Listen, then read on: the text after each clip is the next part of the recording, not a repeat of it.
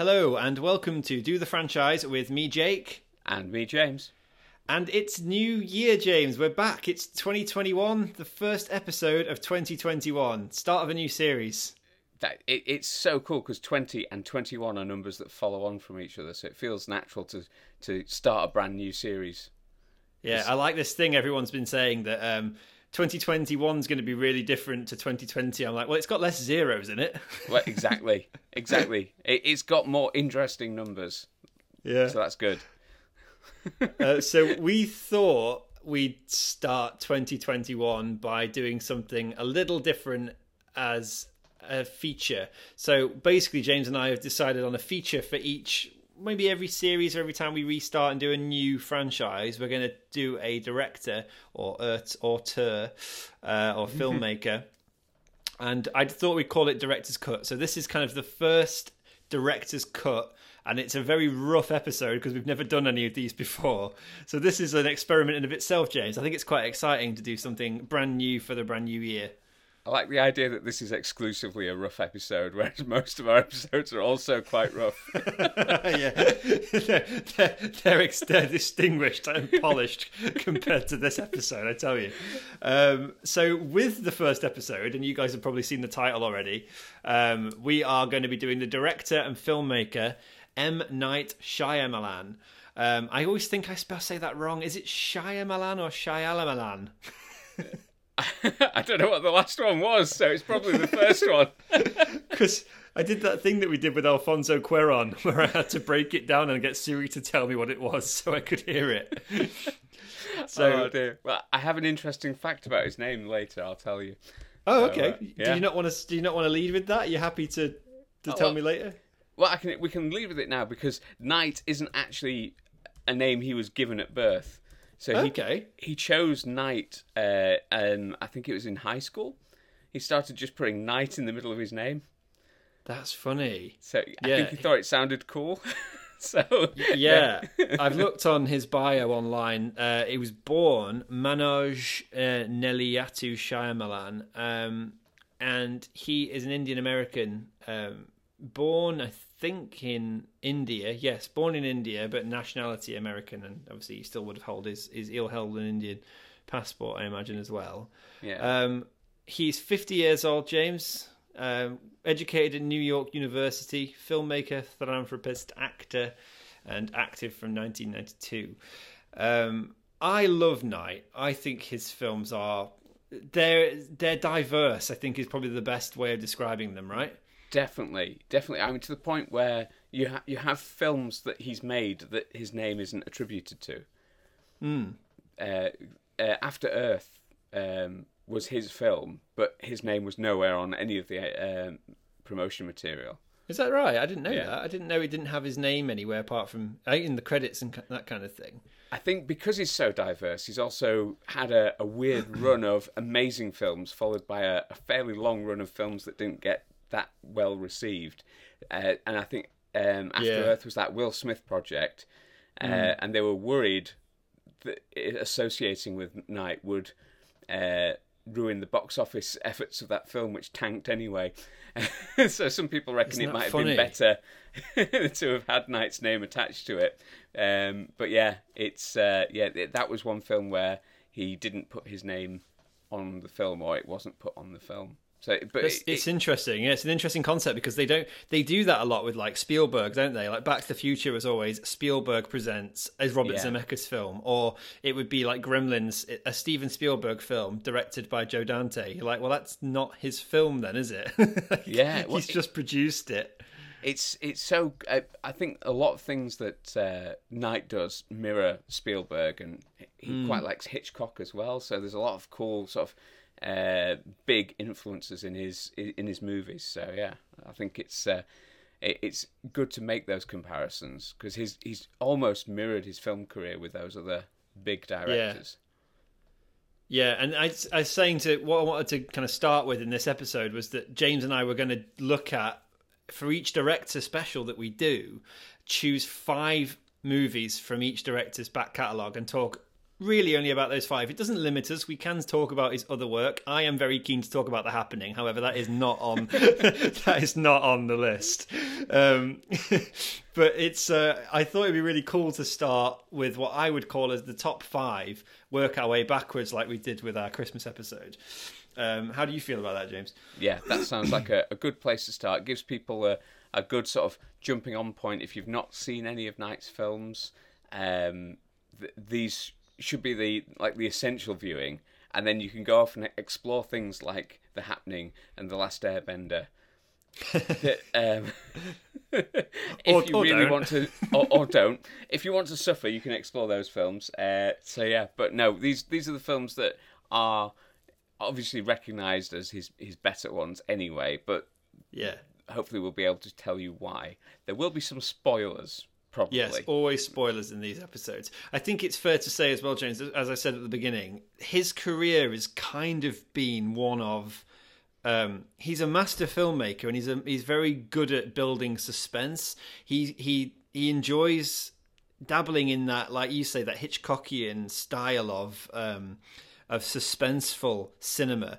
Yeah. To the bo- to the border where you you blur the lines between what is a thriller and a horror, or what is conventionally something like science fiction, fantasy, and reality. Like none Yeah. of his films go too far to one end of the spectrum, and I've always found that in, and especially in the five films that we're going to talk about, that he doesn't ever allow us to deviate too much from reality that we can suspend disbelief. And I mean that in a way of we watch Star Trek and we can tell straight away this is a fantastical world that we could never live in, but Yeah. we can we can participate in it as an audience and follow it through and enjoy it. But these films have always got a real sense of the world they're in could be plausibly related to ours. Definitely, and I think that's in some way why some of his films haven't done so well commercially because they're Hmm. he got pigeonholed early on as like a horror suspense guy, and some of his films were then advertised like that, but Yeah. they really weren't. So, which we'll go into more in detail when we talk about the films. But yeah, some of the films where people were expecting it to be a suspense horror follow up to his last suspense horror follow up.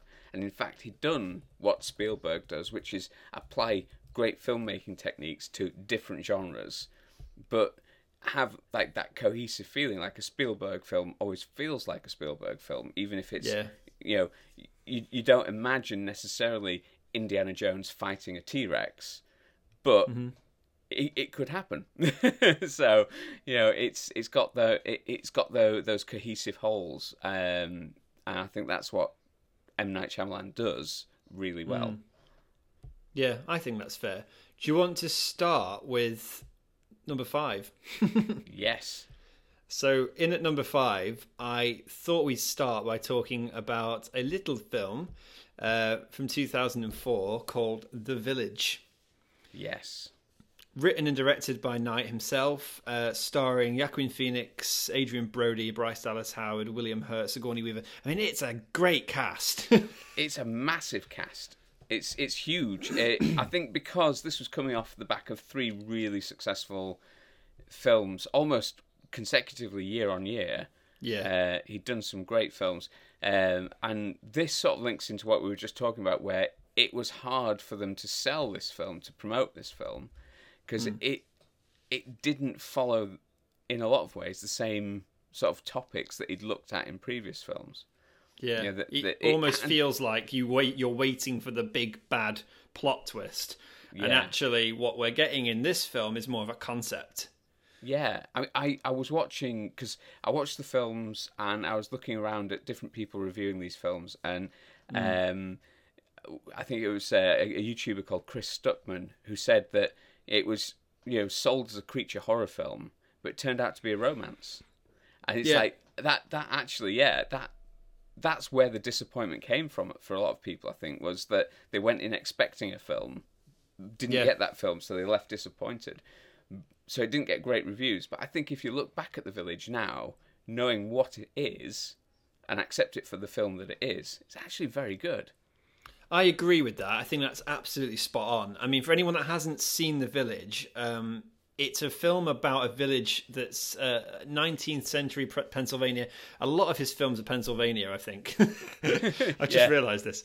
Uh, and they live in a little society whose mantra or religion is a fear of the people, those we do not speak of, who are basically these creatures that live in the woods around the village and they are kind of keeping the villagers in their little town. And you can't stray too far from the village without being attacked by one of these creatures. So, like you said, James, it sets up this, this science fiction aspect of. Oh, okay. So it's a proper 19th century witch hunt story, kind of with monsters in the woods. Um, but as you said, it it isn't that, and it is again not to spoil it too much, but it it centers around an idea, and the idea is Yeah. can a society live in the woods in their own village, um, away from 21st century mankind, and live peacefully without straying away or discovering that they're actually not in the time that they've been told they're in. Um, Yeah. It's a slightly convoluted way around it, but yeah.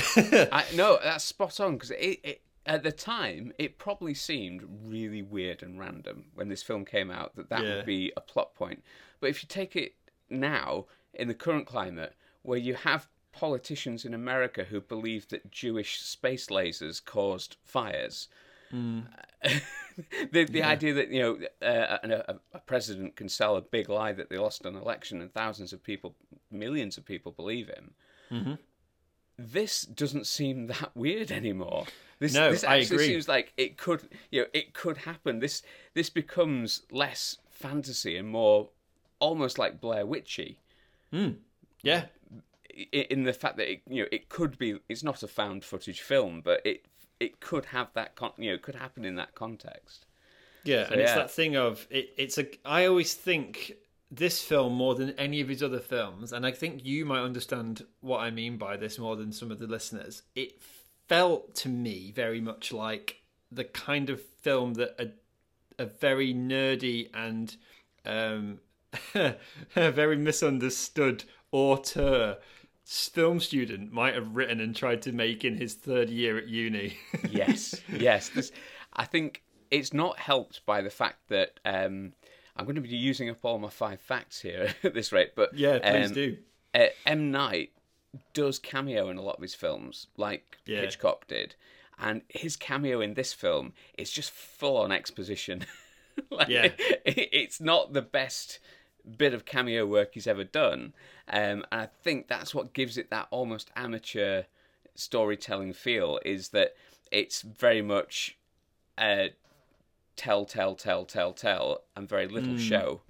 Hmm. Yeah. And um, the, I think so, in some ways the twist, uh, especially about the creatures, is ruined because th- that's revealed too early.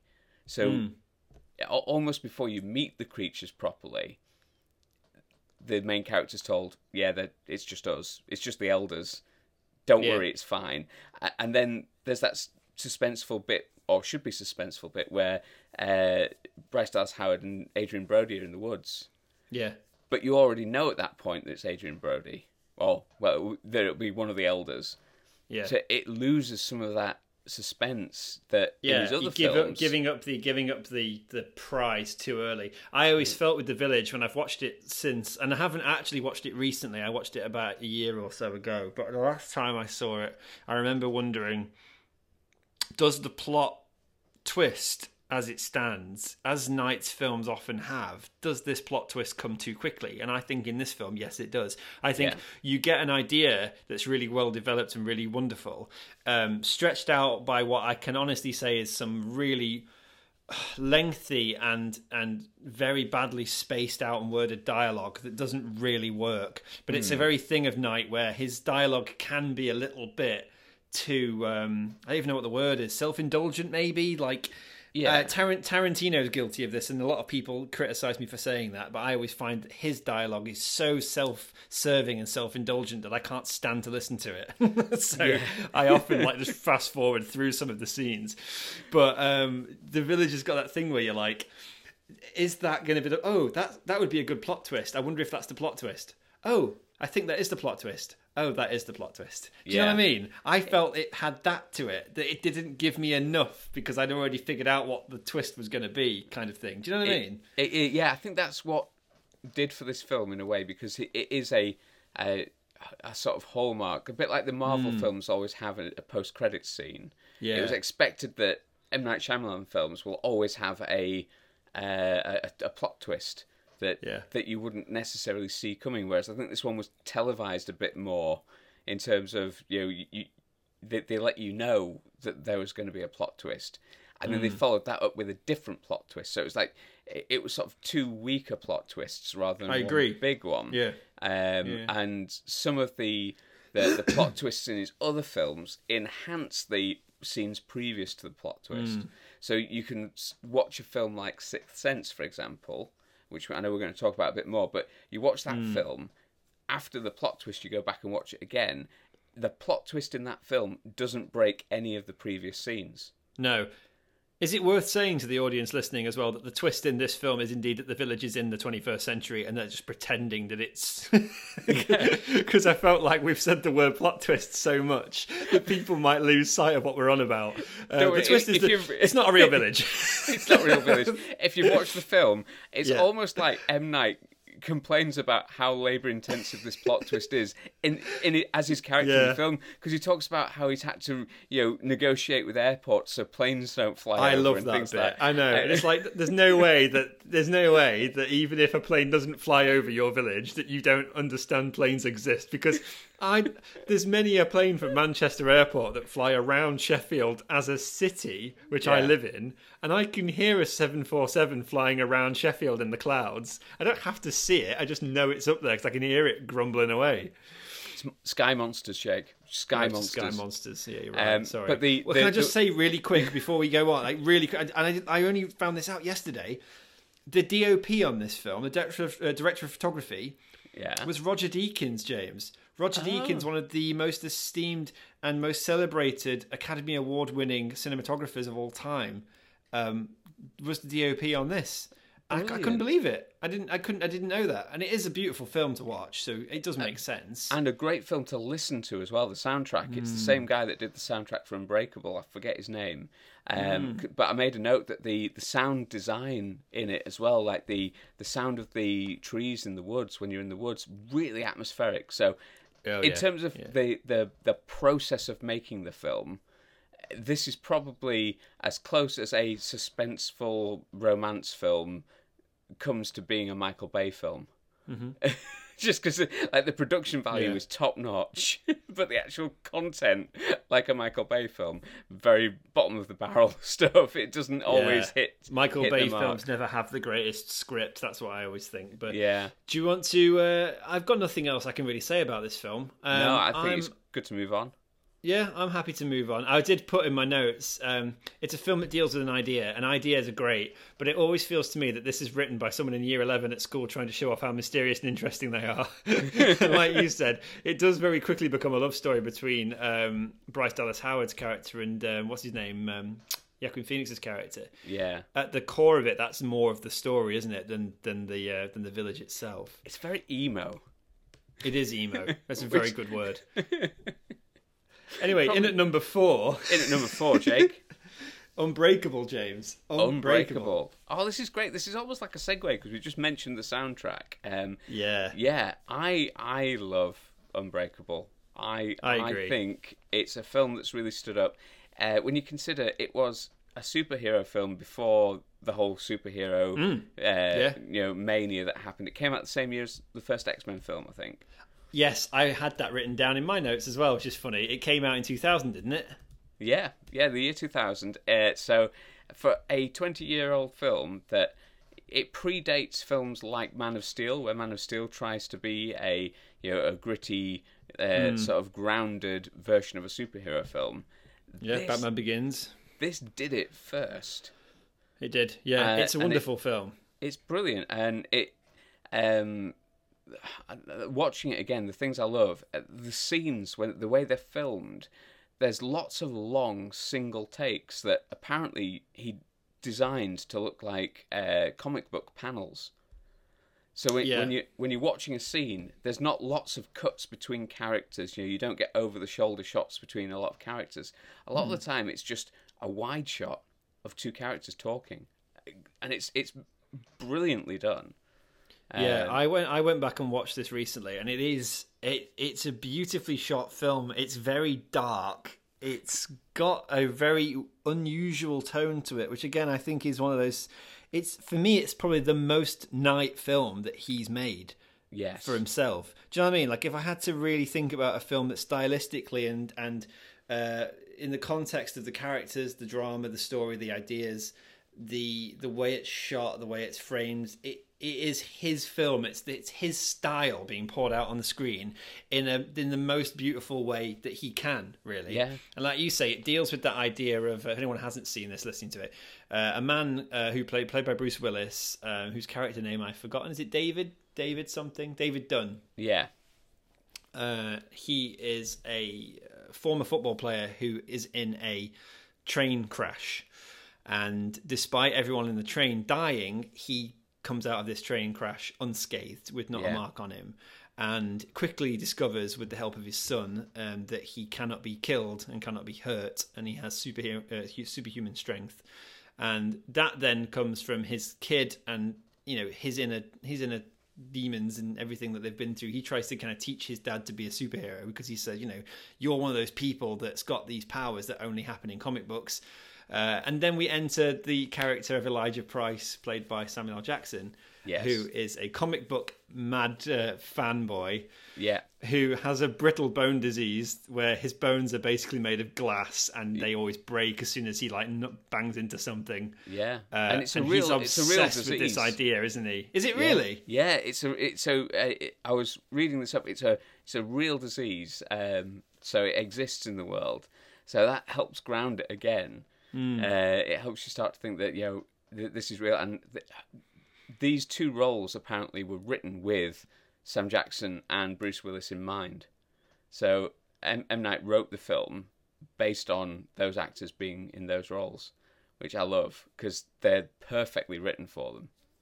It is. It it's a strange, strange film, but I feel that it's probably aged better than all of his films. Do you know what I mean by that? Like Yes. as a as a standalone piece, I think it's aged better than all the other ones we're going to talk about, and it doesn't need to be updated or or thought of too much because it works in the product of its time that it's in. Yeah. And I just think that that idea of the it's basically Samuel L. Jackson's character is obsessed with the idea of the superhero and the supervillain and how they counteract each other. Yeah. And like you said, James, it just deals with that silly concept of the of the comic book genre, but n- in a way that has never been done before, and it's probably never really been done since. Yeah, well, it, it is basically it's Superman, but if Superman didn't know he was Superman, Yeah, that makes sense. So you know, he's he's discovered that he's got these powers much later on in life. Uh, Yeah. There's really cool little subtle things as well uh, with color. I, I noticed as I was watching it. So uh, Bruce Willis's character, uh, there's always lots of green in the shots with him in, and obviously um, Elijah Prince, uh, Samuel Jackson's character, has lots of purple. Yeah, his- So you've got you've got and, and they and it's not just the clothing they wear it's the it's the scenes they're in are, are, are covered in this color and it's it's really clever the way he's made this sort of differentiation between the good and the bad character without Yeah. actually throughout the film it doesn't that doesn't really come across until the famous Shyamalan plot twist yeah, uh, because one of David Dunn's powers is he, he can sense when someone's going to do something bad. when he touches them. yeah, when he touches them. Yeah. And it's not until the very end of the film where he touches Elijah Prince and the whole film makes sense at that stage. Yeah, so Prince in this film, he's he is the one who orchestrated the train crash in order for what he called like the Messiah character, the the Superman, to reveal Yeah. himself to the world. So he wants he wants David Dunn to reveal his power, doesn't he, to the world and Yeah. be aware of it himself. And it wasn't even just David Dunn, was it? Because it, it- it's revealed that he actually orchestrated multiple accidents hmm. all around the world, trying to. Yeah. find this one person. So he wasn't even sure that it would Yeah. be David Dunn that is the is the hero. The. But so Yeah. he he just you know basically scattershot all across the world different accidents, trying to find his sort of equal opposite. You know, he's breakable. he needs to find the unbreakable person. I, I, and It's it's really sinister when you see it like that. Yeah. Um, and uh, that that's when it, it it's because up until that point he's almost been a um, a guide, hasn't he? He's, he's almost been a, someone that David can go to talk to a about help, this. yeah, yeah, about the comic book world. Yeah. about the hero, the hero archetype. I think it's just such a clever film, and I think it it deserves so much more praise than it's had. Does that make sense? Like, yeah, it it it deserves more accolades than it's had. And I think you, you talk to people that have seen films like you go, ah, have you seen Pulp Fiction? Oh no way, Pulp Fiction's my favorite film. Have you seen uh, an M Night Shyamalan? Do you like his work? Oh yeah, you know Sixth Sense. It was so good, wasn't it? You know that twist. Yeah. And you're like, have you seen Unbreakable? No. Do you know what I mean? And I always find that Unbreakable is like, for me, what Jackie Brown is to the Tarantino world. It's a Yeah. fantastic film that never gets the credit that it deserves because it's in the shadow of these other films and it kind of gets lost in it a little bit. Absolutely. And it, it's for a film with the star power that it's got in it. It is so little known by a lot of people. Um, it's it's sort of like a, lot of people say, you know, uh, Blade, the original Blade and Blade Two, are underappreciated superhero films. But Unbreakable's even more underappreciated, I think, than, than those films. Um, Yeah. And as an original idea, it's even more interesting because it wasn't, as far as I know, based on any pre-existing sort of characters. This is completely M Night Shyamalan's idea. Yeah. Um, so yeah, I, it's it's it's amazing that it isn't as well thought of, especially as it got two sequels. Yes, and we're going to talk about one of those in a second. A nice segue again, James, into Aye. number number three in our list of Night's films. It's like we Um, planned it. I know. I tried to shuffle things about a bit. Um, number three um, is the movie Split. Yes. And I'm going to get my notes up for this. I think it was 2011, was it Split? Let me have a look. Yeah, so it was some time after. No, 16. Sorry, 2016. So you're talking, yeah, you're talking 16 years after Unbreakable hits theaters um, that we get Split. Um, it's a great film. Um, for anyone Yeah. that's not seen Split, it was advertised at the time as it was never given. I don't think when it was released theatrically, it was given any tie to the Unbreakable movie No. sort of franchise, was it? As a thing.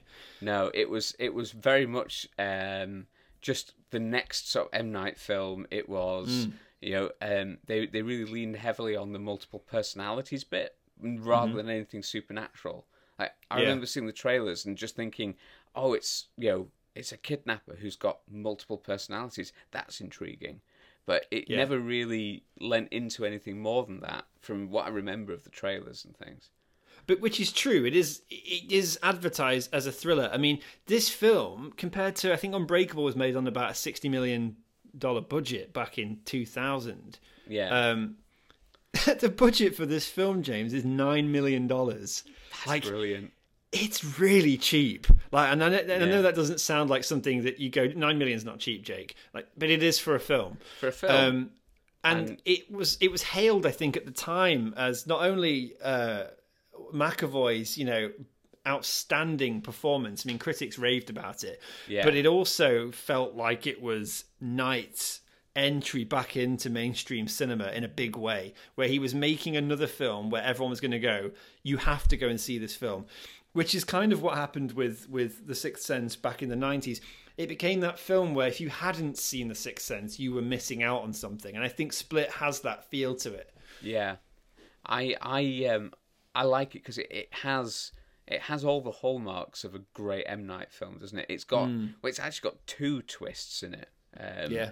So i in that way, it's similar to the Village in that it's got two twists, but these twists land better than the ones in the Village. I think. Hundred percent. Yeah, I Uh, agree. you know, I, I obviously we've we've we've let people know there's going to be spoilers, but the first one is the idea of one of uh, McAvoy's other personalities is the Beast, and all the other personalities are waiting for the Beast to arrive. And Yeah. the, the whole film, you think this is just a, a psychological episode, but when the Beast does come and he has got that extra strength and you know that you know ability to you know I think he gets shot a few times and it, it's at- you know it doesn't phase him. So it it's at that point you realise he's got superpowers. This is different. This is this isn't what I was expecting. Um, Yeah. uh, and then the final twist at the end uh, is I don't know. If, do we want to spoil the final twist, or should we leave?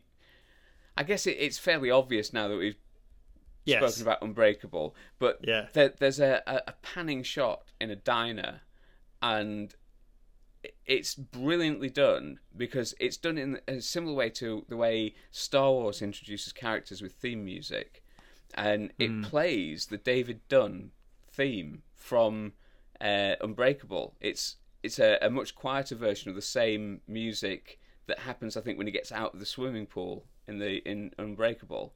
Yeah. So it sort of foreshadows this, and it turns out that David Dunn's just sat at the end of the uh, of the, the bar, and it's like, oh, this is this is the same world. This is superheroes do exist, and this is And a it's related. villain. Yeah. So I yeah. yeah. I really like that twist, and I and I think uh, it's just such a cool concept for a film. And I remember thinking at the time, it, it was advertised like you say as more of a horror thriller, and then when you watch it and you start to realize this is something entirely different, it became a film that you had to go and see. I saw it twice when it came out, and I think I encouraged a lot of people, you know, within my circle to go and see it because it was just so u- unusual. Uh, McAvoy, um, this is great. I've got to read this to you really quick yeah. because McAvoy plays uh, Kevin Crumb, who has 23 uh, personalities within him, uh, each of which are peculiar and posing danger to his captives. Uh, and obviously, James McAvoy plays several of these characters on the screen, even though we're noted to have about 23 of them within him. We only see, what, about nine or 10 of them, I think, in the film? Yeah. Uh, but basically, James McAvoy plays 10 different people in this film as it goes on, and it is absolutely an astounding piece of work from an acting perspective. Yeah. Um, but I wanted to just read this out. So it says James McAvoy as Kevin Wendell Crumb, Dennis, Patricia, Hedwig, Barry, Orwell, Jade, the Horde, and the Beast. Just thought it was really funny. Oh, that's great. that is it's such a good a good way of recognizing it. Like you say, an incredible bit of work on McAvoy's part. It's, Yeah. it's, it, it is a near perfect performance. Yeah, it is, and it's it starts in a way where it's about a girl being kidnapped, and it has that sort of almost I'd say ITV drama cliche where it's like, oh, this girl's at a party and one of them's on her own, something's about to happen. A Creepy man in a car pulls up, where you can kind of see where it's going straight away. But like you say, where we end at to where we begin is such a journey, and I love that about it. Yeah, it, it does what the the good Shyamalan films do, in Yeah. that it takes you it it it presents a particular viewpoint and then completely inverts it, and it does it at the right time. It doesn't, uh, and it changes the way you view the first part of the film, but it doesn't break the first part of the film. Yeah, I So agree. definitely a, a good a good twist. I mean, it's funny as well. While we're on that subject of talking about like return to form, uh, after Unbreakable um, and the next one we're going to talk about later, he kind of falls off the radar in a little bit, and, and at night makes a um, he made a film called The Happening in I think 2007. Which, when it was advertised, its advertising campaign was excellent. I mean, it really was excellent. Yeah, And I had the poster of it, which I think I was given at cinema. I I had a local cinema I used to go to, and I was like a member of the cinema. And they used to give us like free prizes for being members. And one of those prizes was a huge poster of the happening, which my God, I wish I'd kept. yeah, um, and it was just like an abandoned road with loads of cars and, and loads of things. And then in the distance, you can see some clouds. And it just says at the top, we had no idea it was coming, but now it's here, the happening or something. Do you know what I mean? Like it was one of those, and you were like, what the hell is this film going to be about? And everyone was watching it, and the trailers had people jumping off of buildings and committing mass suicides. Um, there were people driving their cars into walls, and it was this idea that the world is going to be hit by an event that's so devastating that you'll never see it coming. And everyone's like, well, what is it? And what it was was plants. it was it was plants. Plants had had enough. Plants had and then it's over. like when you watch it now, years later, and you like you look for the twist, but there isn't really a twist. It is No. just that's it. There's plants, and they run away from the wind. in the Yeah. and, and it's just awful. The Screen Junkies on YouTube, um, a great YouTube channel if you don't follow it already. They do a happening trailer or like a you know how the happening should have ended kind of thing Yeah, and it's it's wonderful, James. It's so funny, and they hailed this film as one of M Night Shyamalan's greatest comedy films. Yes. um, which it was never intended to be, but it is a terrible film. And he did one with Paul Giamatti called Lady in the Water, um, and then he did the Last Airbender, the Avatar Last Airbender, which was an, a film which was was it taken from an animated comic or uh, sorry a comic and an animated film that already Yes. existed, a Japanese concept, wasn't it? yeah, it, and obviously it had like a built-in fan base with lots of expectations, and I don't think it met any of them, unfortunately. So Yeah. he'd, he'd had a pretty bad run, and then started coming out with films like Split.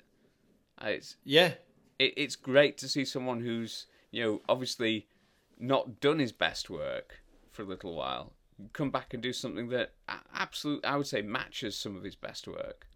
Easily. That's why it's at number three. It's Yeah. so good. It's such a good film, and if you haven't seen Split, please go and watch it after this because it's definitely worth a watch. And then it sparked the uh, the sequel to Split, which was called Glass, which we're not going to talk about too much, but um, I enjoyed Glass for what it was. I don't think it was anywhere near as good as Split.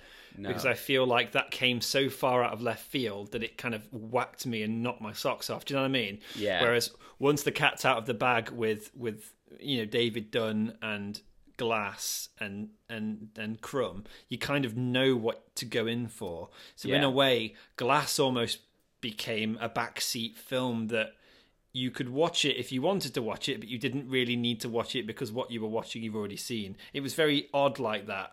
Yeah, it was sort of like comparing, uh, like for a Marvel reference, Winter Soldier to Age of Ultron. Ultron, not a terrible film by any stretch, but certainly not as impressive. Yeah, and you knew that it was going to be a payoff film that had to be made to pay off three characters, and it just felt a little bit meh. Yeah, And I didn't feel like it it needed to have a bigger storyline in it, which it it didn't really have. No. Um, and it was made on a much bigger budget. It was twenty million dollars uh, compared to its uh, predecessor's six million dollars. So a bigger film. But Yeah. yeah, um, I'm not going to talk about that. Let's go on to number two, James number two. we decided to put at number two the sixth sense Ooh, controversial. controversial uh, this is again a film we talked about earlier it kind of took the entire world by storm i mean i remember this in the 90s i'm sure you did Yeah. uh, everyone just kind of went crazy for this film it really went mad didn't it at the cinema Absolutely. This this was a a film. I think he um he'd written again. Uh, written the character with Bruce Willis in mind. I think as well. Bruce Willis was a real big champion of uh, of Night in his early days. Uh, so yeah, uh, a lot of people hadn't really heard of him. Uh, he he got he'd done a couple of films uh, like commercially, and he'd written a few screenplays, but not done all that much at this stage. Uh, so yeah, this was uh, th- this was great because it was a horror film um, that wasn't just jump scares. You know, the, the stories were horrific. You know, the the characters were horrific, but it wasn't it wasn't just you know ghosts jumping up at you. It was it, was different. I think that's why it did so well. Yeah, it was, and it was a creep. I mean, I don't even know if you'd even describe it as a horror film. It's one of those things that, again, is kind of confusing. It teeters on the edge of being a horror film, um, but what it really kind of was was it was it was a really clever popcorn movie that you could hide behind your hands a bit and you could also feel emotionally engaged but at the same time at the core of it was an idea that was quite sad. It was a sad Yeah. film. It wasn't Yeah. scary in the same sense of.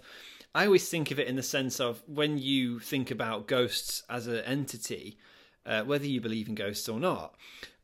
Do you associate scary ghosts with the ghost of your nan or your grandfather or your dad or mum? You know, someone that you've lost in your real life. Would you really Yeah. be scared had they reappeared to you? I wouldn't. I, you know, I No. don't think you would. But it's that concept of what becomes scary towards what becomes just sad, really, and and it deals with that really well. And I can tell that when he wrote it and when he's made it, it plays with that concept of at first, uh, and again, we're trying not to spoil it too much, but if you haven't seen The Sixth Sense, what the hell are you doing here, really? Yeah. Um, where where have you been?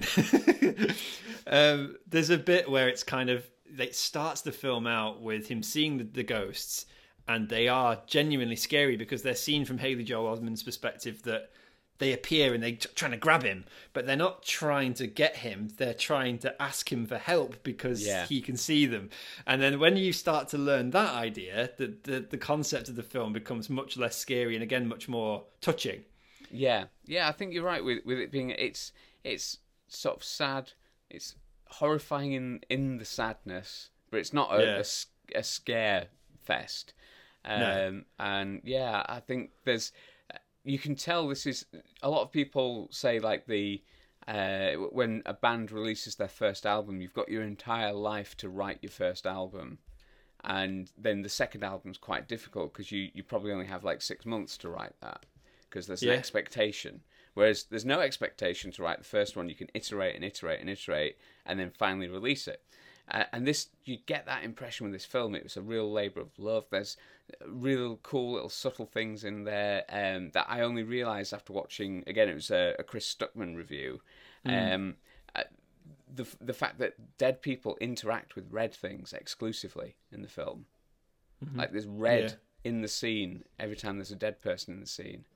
I did not know that. That's a great fact. and it, it's so cool when you watch back and you think because there's a scene with like a red balloon, there's red carpets, there's red tablecloths, there's, Ah. there's so there's there's always something red in the scene. So it's a real sort of detailed shot by shot um, sort of storytelling device, Hmm. but it's something that you totally don't see. And again, the the the twist Yeah. um, some incredible things like um, scenes where you the first time you watch it and you expect that Bruce Willis's character is interacting with other characters.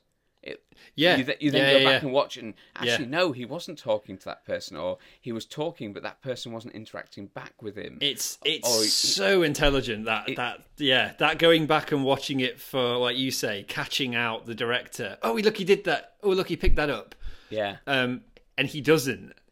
and yeah, he, he doesn't miss a thing. Like even in the dining room scene where Bruce Willis Yeah. sits down, he doesn't move the chair, so the No. chair doesn't move back. He just sort of flops into it. yeah, So he hasn't interacted with the chair either. And you think, God, uh, that's that is detail. That is uh, you know that is sort of Spielberg level detail that he's yeah. I always uh, remember this film being special because my mum and dad, I think, rented it from Blockbuster, and this is showing my fucking age, isn't it? But like, I remember my mum and dad renting it from Blockbuster and being like, "Oh, it's this big film that everyone's talking about." I was like, "Oh, can I watch it with you?" And my mum says, "I don't think you should be watching this." And I don't know how old I'd have been, probably about ten or twelve, or whatever. And and she'd be like, "It's not really for you." And I think I watched a few minutes of it, or I'd come down for a glass of water or whatever, and I'd snuck into the room, and it was the bit, and I this is so funny because I can still remember it. It was the bit where the little girl is being poisoned by the mum. Oh, I think God, is it is it it's the mum poisoning the little girl, isn't it? For some Yeah. reason, I can't remember why now. Um, and she and she comes into the tent with with Cole, and she starts being sick. And I remember just thinking it was really gross and just leaving the room, but I didn't really know what I was watching. And then you know when your mum and dad tell you later, oh, it's about ghosts, it's about dead people, and it's about this, and you think, oh, who the hell want to watch that?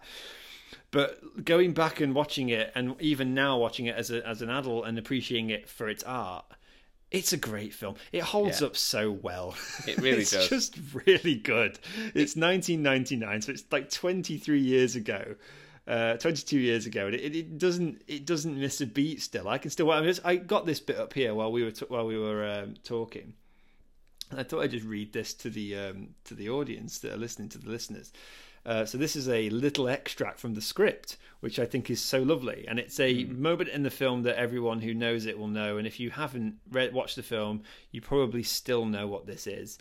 Uh, so Cole says to Malcolm, to Bruce Willis's character, "I see dead people. What in your dreams?" Shakes his head. While you're awake, yes. What dead people like in graves in coffins? No, walking around like regular people. They don't see each other. They only see what they want to see. They don't even know they're dead. How often do you see them? I see them all the time. They're everywhere. Mm-hmm. It's such a good script. Yeah. Like, and I want that you read that in a quiet voice. It's terrifying, but also Yeah. really touching, and it and it's just great. And I just think it's such a beautiful. Ah, I just love it. it, it it's it's world famous for a reason, isn't it? It it, it Yeah. made him, you know, a, a It big really did. name. It, it it it pushed him to the forefront, um, and it enabled him to make bigger budget films after that. Mm. Um, and uh, so I guess that's probably another good segue to the next one, isn't it? But yeah, and again, uh, talking of budget, I mean, this was forty million dollars. It grossed over six hundred and seventy-three million dollars. So it was a huge financial success. Yeah. Um, obviously, catapulted Haley Joel Osment to success in other films with Spielberg as well. Uh, Toni Collette is amazing in this film, and she's never ever really left our screens ever since, has she? Really, I mean, she's been in everything. Um, Bruce Willis, obviously, um, he has his ups and downs, but it's Bruce fucking Willis. yeah, Uh, yeah, I, I just think it's great. But yeah, I'm going to put number two aside, and I'm going to shift us on to 2002, James.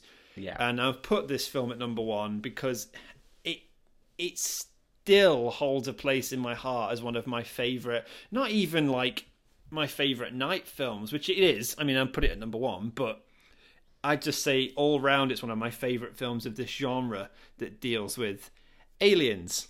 yes. Any guesses of what it is? Are we talking about signs? we are talking about signs, James. Absolutely. I've put signs at number one. I hope you agree, and I hope the listeners agree to the extent I'm going to try and justify it. Um, this I, I- was, I think this is justifiable, definitely. yeah, it's such a great film. Um, now, Signs is not an alien film, even though it's an alien film. And this is the thing I love about it most is that it did that thing you said earlier where you you put a marketing campaign out to put an expectation into people's minds that you're going to go to the cinemas and watch an alien invasion film.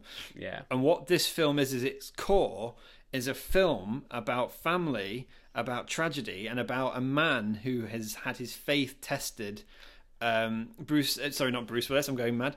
Uh, Mel Gibson plays a priest called Graham Hess, who Yeah. uh, was a priest uh, until his wife is killed in a tragic accident, and then loses his faith and renounces his faith as as a Christian man and a, uh pastor, and, and stops being you know a priest and then gets mixed up in this world where aliens have made crop circles in his uh, in his garden Yeah. and they are coming to earth uh, or so people believe some people do some people don't and this film is about that struggle between do people just see signs in the world or do people just get lucky or is it divine intervention and Yeah. the, the the idea is just so simple and i think it's really effective It, it's it's brilliantly made. It's like it's. I went back and I watched this, and this sort of takes you back because obviously, uh, for for a long period, you know, there were there were uh, M Night films that you you couldn't really say ha- wholeheartedly that this is a good film. You could say it's Yeah. got good moments, but this was one of the the last times where it was, I would say, universally given credit for being a really great film. It, at this point, Yeah. Night could do no wrong, and at the Yeah. same time, it, I think it was at the tail end of when Mel Gibson could do no wrong. yeah You it know, was It, it was. Yeah. It was probably one of the last films where you could say, without knowing anything about Mel Gibson's personal views, I like Mel Gibson as an action star, and Yeah. or I and, and as a character actor, because I think a lot of people, you know, they they think Mel Gibson, they think Lethal Weapon, but this this was a guy who who did Hamlet and things like that on, on Hmm. the big screen. You know, he he is a, a great character actor, despite Hmm. his horrendous personal views. Uh, So so in this film, it's probably one of my favorite Mel Gibson performances. Just I think you're right. I think I I completely agree with everything you just said. Um, like it's it's such an understated and beautiful performance. I think you get that from both Mel Gibson um, and from Joaquin Phoenix, who we get that from him anyway. I think he's a given. They're two names that if you put them in a film, you know what you're going to get, and what you get in this film is quality and it is just astounding. Now the film starts with this idea of um, there's a farmhouse. It's in Pennsylvania. We don't know anything about this man, and yet we know he's got kids. His brother lives with him, and then they find a huge crop circle has appeared in their back garden, in their farm, in their crops, Yes. and that's how it starts. It's just that's it, and then it unfolds as to what do you believe? Do you believe these are aliens making these, or are they people? Which has always been a debate, and obviously now we've it's pretty much been. De- I'm not going to say it hasn't been debunked. It's been debunked. It's definitely not aliens because they don't exist. Sorry, um, what I nearly just did there. ruined ruined some people's lives out there. I know. What, I nearly did there is say- I said I don't know whether or not they figured out whether they were made by people or whether they were made by aliens. They definitely weren't made by aliens. They've been No. proven to have been made by people. Yeah, in fact, it, a, a, a cool little fact for the film: all Yeah. the signs, all the crop circles, they were real. They were made. They weren't CGI. Oh, really? Yeah. So uh, apparently, M Night doesn't like using CGI if you can avoid it. Yeah. So well, that's it- evident in a lot of his films, isn't it? Yeah. So yeah, these were these these crop circles were definitely man-made because they Yeah. made for a film. they were made for the film, but they were actually yeah physically created uh, in real life. They weren't you know computer generated. So I think Yeah. that's quite cool. They said in the film, don't they, that the uh, aliens of this film make the crop circles as a way of coordinating their attack efforts or whatever. Uh, if you look at the poster for Signs, there's a wonderful poster for it with the crop circle in full view, and then it Yeah. kind of goes up towards the field, up to the house, and um, it's got like it looks like a little posh alien arrow, kind of pointing at the house. They're going, there they are, they're in there. Attack this house. Uh, yeah. it's uh, Um, yeah, but I I I think um, actors wise, you've got amazing performances all around.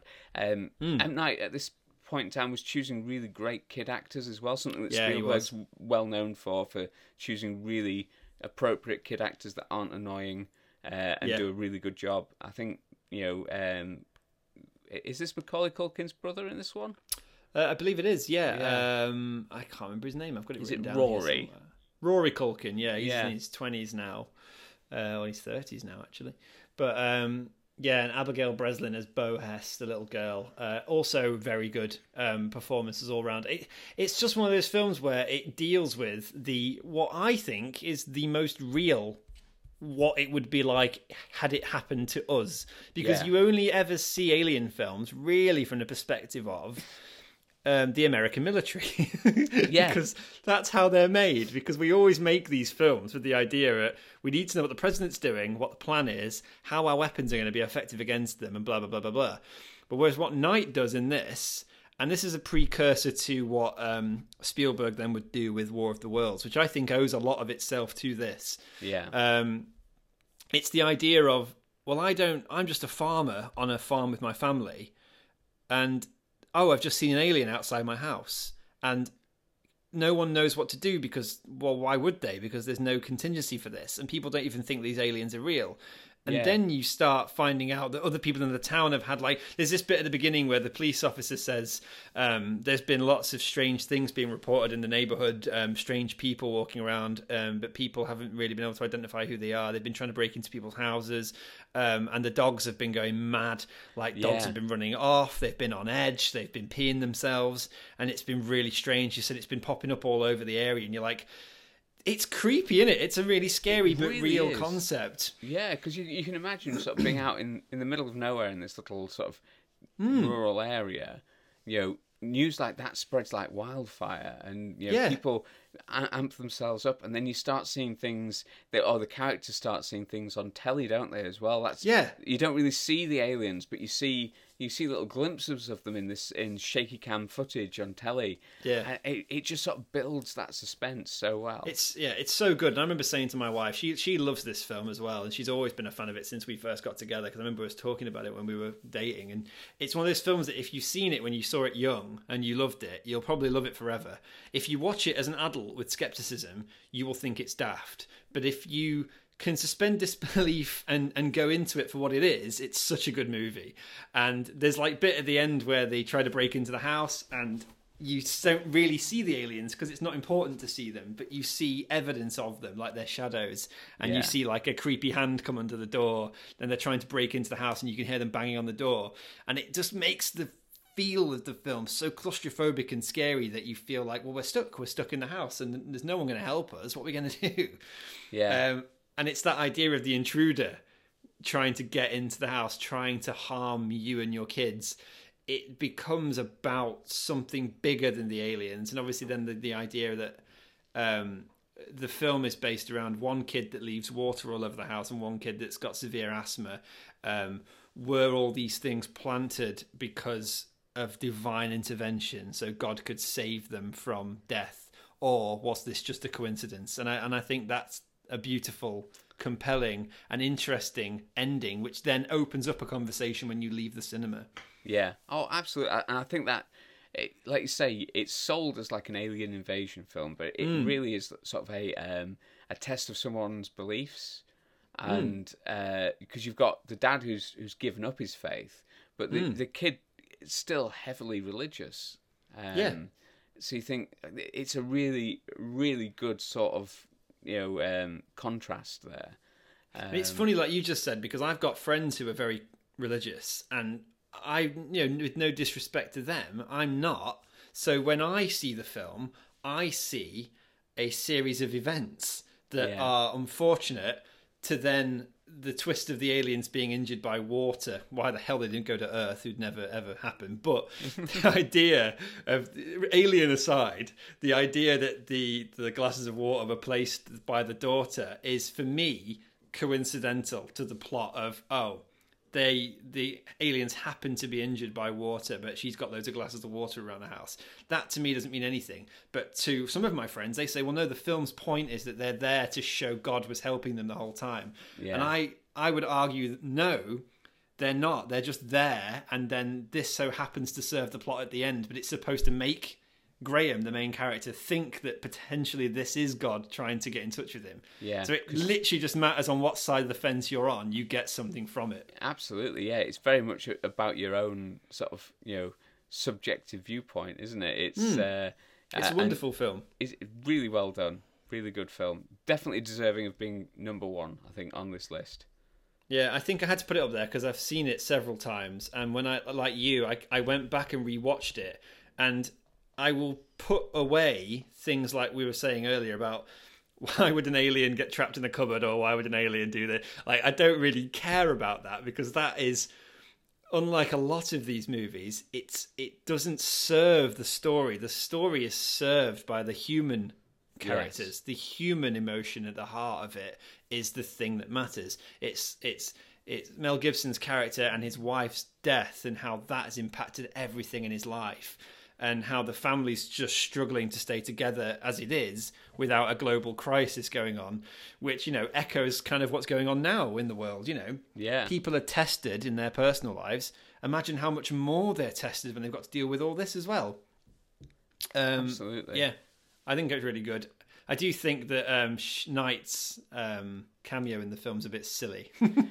yeah, yeah, it's it's a bit daft, isn't it? But I mean, I think uh, I think if if we're if we're ready to move on to the five facts, I've used a couple of them up already, so I might have to fill in some the ones there. But no, I'm I, I've fine. got- You I've got some about about his cameos here. So the um the happening is the only film he doesn't cameo in, which kind oh, of is that right?